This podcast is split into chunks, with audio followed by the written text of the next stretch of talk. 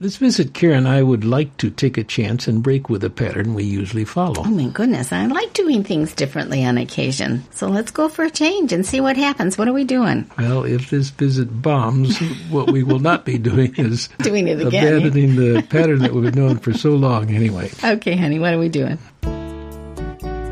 Welcome to the Before We Go podcast featuring Dr. David Mains and his wife, noted author Karen Mains. Here's David and Karen Mains. Karen, our usual pattern is to put the point we're making into a single sentence, and we usually, normally, save that well into the visit. So we're going to be radical. This podcast, we have decided to feature that key sentence at the very beginning of our discussion, and here it is. For the American church to regain the strength and prestige it once had, it must solve its prayerlessness problem. I'll repeat it, but before I do, let me just say kind of listen closely and as a follower of this podcast, decide whether or not you agree with that premise, okay? For the American church to regain the strength and prestige it once had, it must solve its prayerlessness problem. Okay. I believe, Karen, that that's a fair statement, and I think that we're talking generally speaking. We're not mm-hmm. talking about a specific situation in which a person might be involved church-wise, and it's just a great church, and they're a praying church and all the rest. I'm talking generally speaking in mm-hmm. terms of the American public and the American church. Mm-hmm. There is a prayerlessness problem. Do you think people agree with that? Well, I don't know if they agree with it, but the data gatherers, the Pew Forum and the Barna Group, have both come to this conclusion. In fact, the results of their studies and the very in-depth studies are rather stunning. 80% of praying adults, and we don't know what the quality of those prayers are, but 82% of praying adults most often pray silently and by themselves. We don't have the power now that we used to have of prayer cells, prayer groups who met regularly and got to know one another, learn from one another how to pray. I mean, things were shared by example and things that went on. Saw the prayers answered together. So that kind of system that used to exist in America no longer exists in our churches. Yeah, and I think that the people are not accustomed to coming together to pray. As I was being raised, I can remember prayer meetings.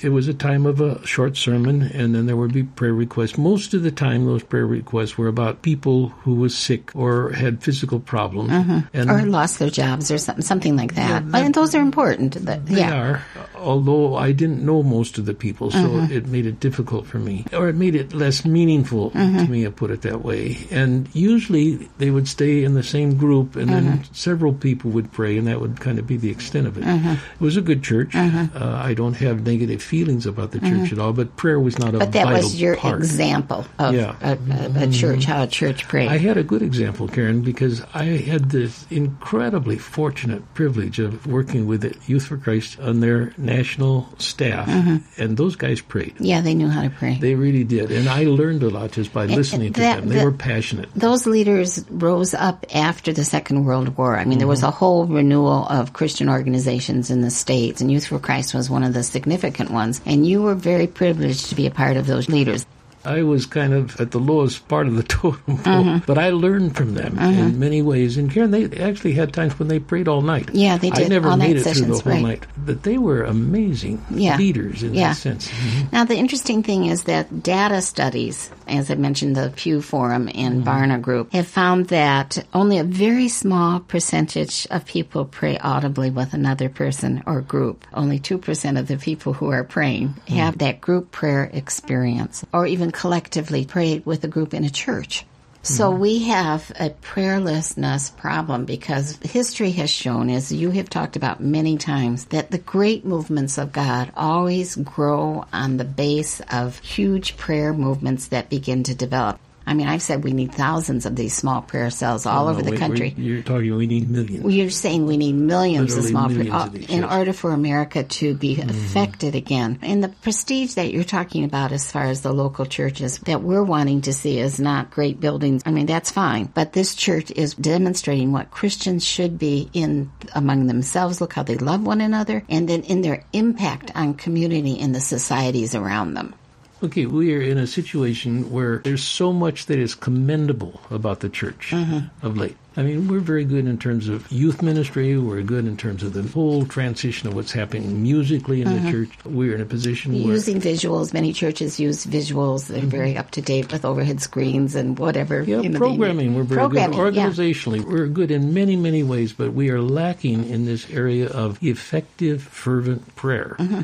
In my research on this topic, I came up with an article by Pastor Daniel Henderson, and he heads up a group called the Strategic Renewal Group. And so he began to ask, why don't pastors lead our churches in prayer? Good article. And can you review some of those big points? I will. Okay. Many of these pastors grew up in a prayerless church environment. So we're talking about the young group who are in their 20s, early 30s. And those 20 years that was in their formation period, they weren't a part of no churches. models. They didn't have any models. Most of these were trained in a prayerless educational process. And he refers then to his own education in seminary. Let me read just a little bit of what he said. Okay.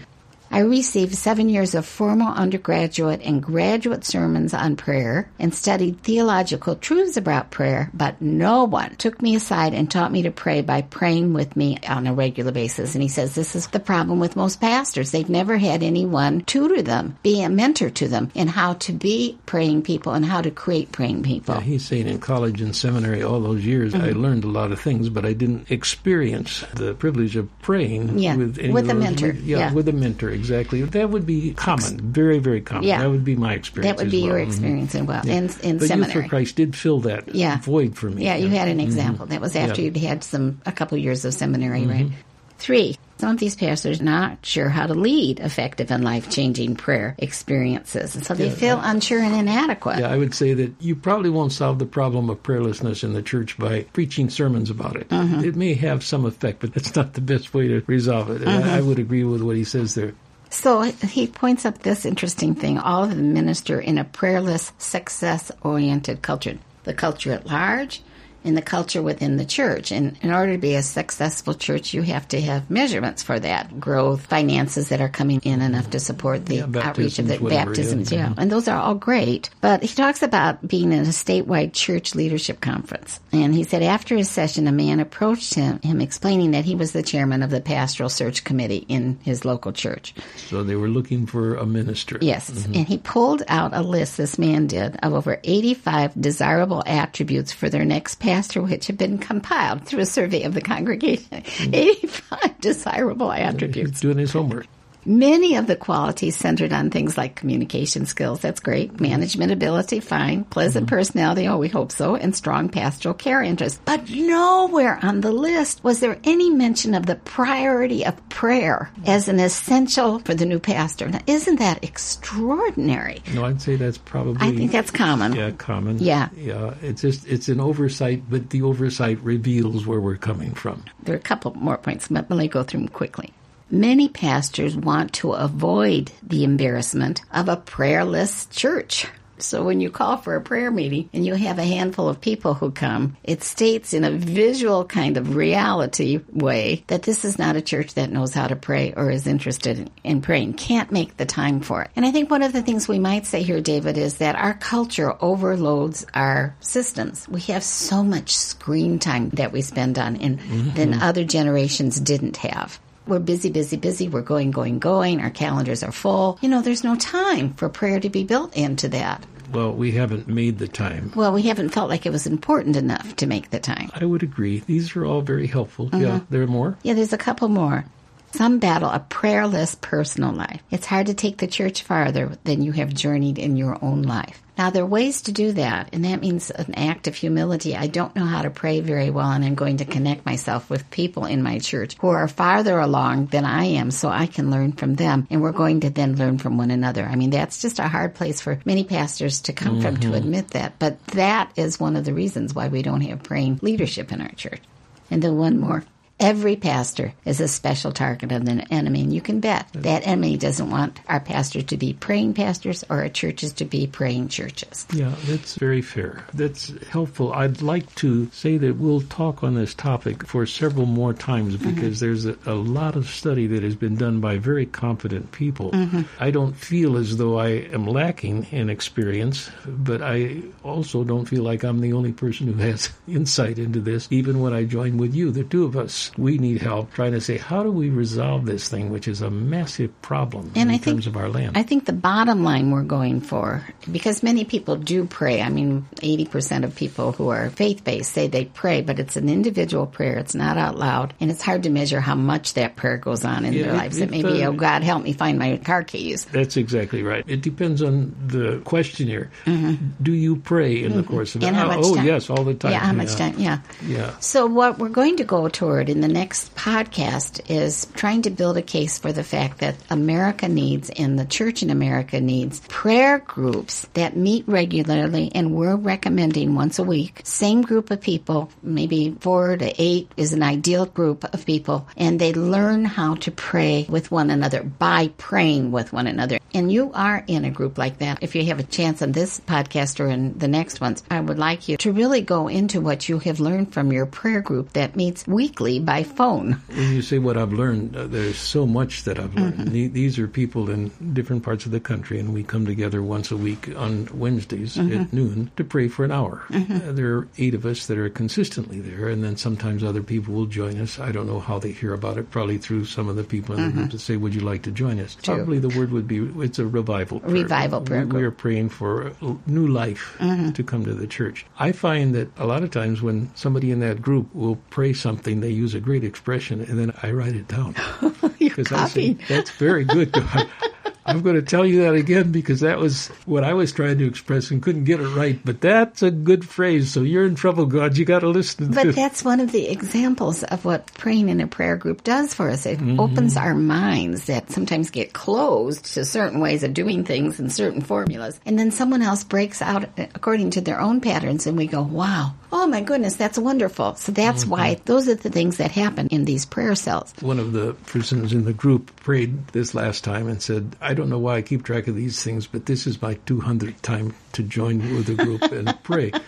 And I thought, wow, because this is one of the persons who joined later on, uh-huh. and we had been praying for some time before he became a part. So I didn't start it. Mm-hmm. Somebody else started it. I'm a part of the group. I would say that we're probably into 350 times we've prayed together. You've been going for It's quite the a while. highlight of my week. Okay. It is the highlight of my week. I really, really enjoy it, and I, I have learned so much. And as a group, we have become quite powerful in the sense that one of the women in the group said the other day, Lord, this is the most important hour of my whole week. Oh, my goodness. I am called to be here. We are your praying people. We want you to know that we're on your side. And we're praying what we feel is your heart for this land. And whenever I ask you, well, how did your prayer group go today? You always say, well, recently, the was last couple of months, Yeah, oh, it was great. great. It was wonderful. And then Yeah. Mm-hmm. I'll say, well, why was it so wonderful? And then we'll go into the reasons for that. But it has really impacted you. And you are 85 years of age. You're learning things new about prayer. Oh, oh yeah, that's really true. I don't think you will solve the prayerlessness problem in the mm-hmm. church by saying, let's have a Wednesday night service or mm-hmm. something of that sort where the whole congregation comes together and a mm-hmm. few people pray. But I do think you can solve it if all we seed these churches with many small groups where people are learning from one another and have a long range vision because you don't coalesce as a group immediately.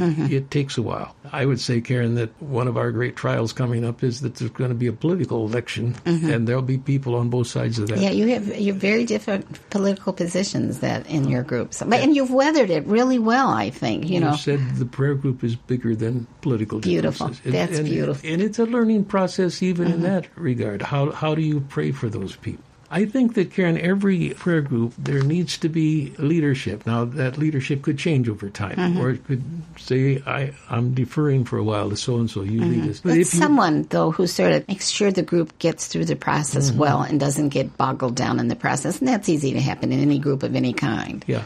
I would say that if pastors could call people to form into small groups, mm-hmm. let them pick out the ones they want. Mm-hmm. If the group grows too big, they'll divide. Mm-hmm. They'll they'll do what they need to do. But it's not going to happen without the creativity of the people involved. Some people may say, you know what, our group comes an hour early mm-hmm. to church, mm-hmm. and we immediately go to the room. We don't horse around. We, mm-hmm. we, just start to pray. Yeah, and we pray up until ten minutes before the service starts. That's our weekly time when we come together as a group. Well, I think that we have to ask them to make a covenant. We have to ask people to be serious about this because a lot of the lessons that come from praying in a group come a little bit later on as you get to know one another better. And then not a lot of time is spent in the prayer time doing that, getting to know one another. You know one another as you hear one another praying. So there needs to be kind of a commitment. I will attend this group and we'll see what happens for a year. And we will meet this frequently or we will meet at this time. And we're recommending once a week, but they have to frame that themselves. But there has to be that kind of mm-hmm. covenant commitment to the group. Yeah, we're getting a little bit big, so we need to split. Yeah. It's mm-hmm. going to be hard. Yeah. But we will do it. Yeah. So and so in the church would be good at this, but isn't involved in a group. Mm-hmm. So let's see if we can pull that person in, and mm-hmm. let's see if maybe in the next half year we can divide in 2 mm-hmm. because we've learned a lot, and if we could bring people along in the process, that would mm-hmm. be very good. But those prayer cells are very important, and it does take leadership.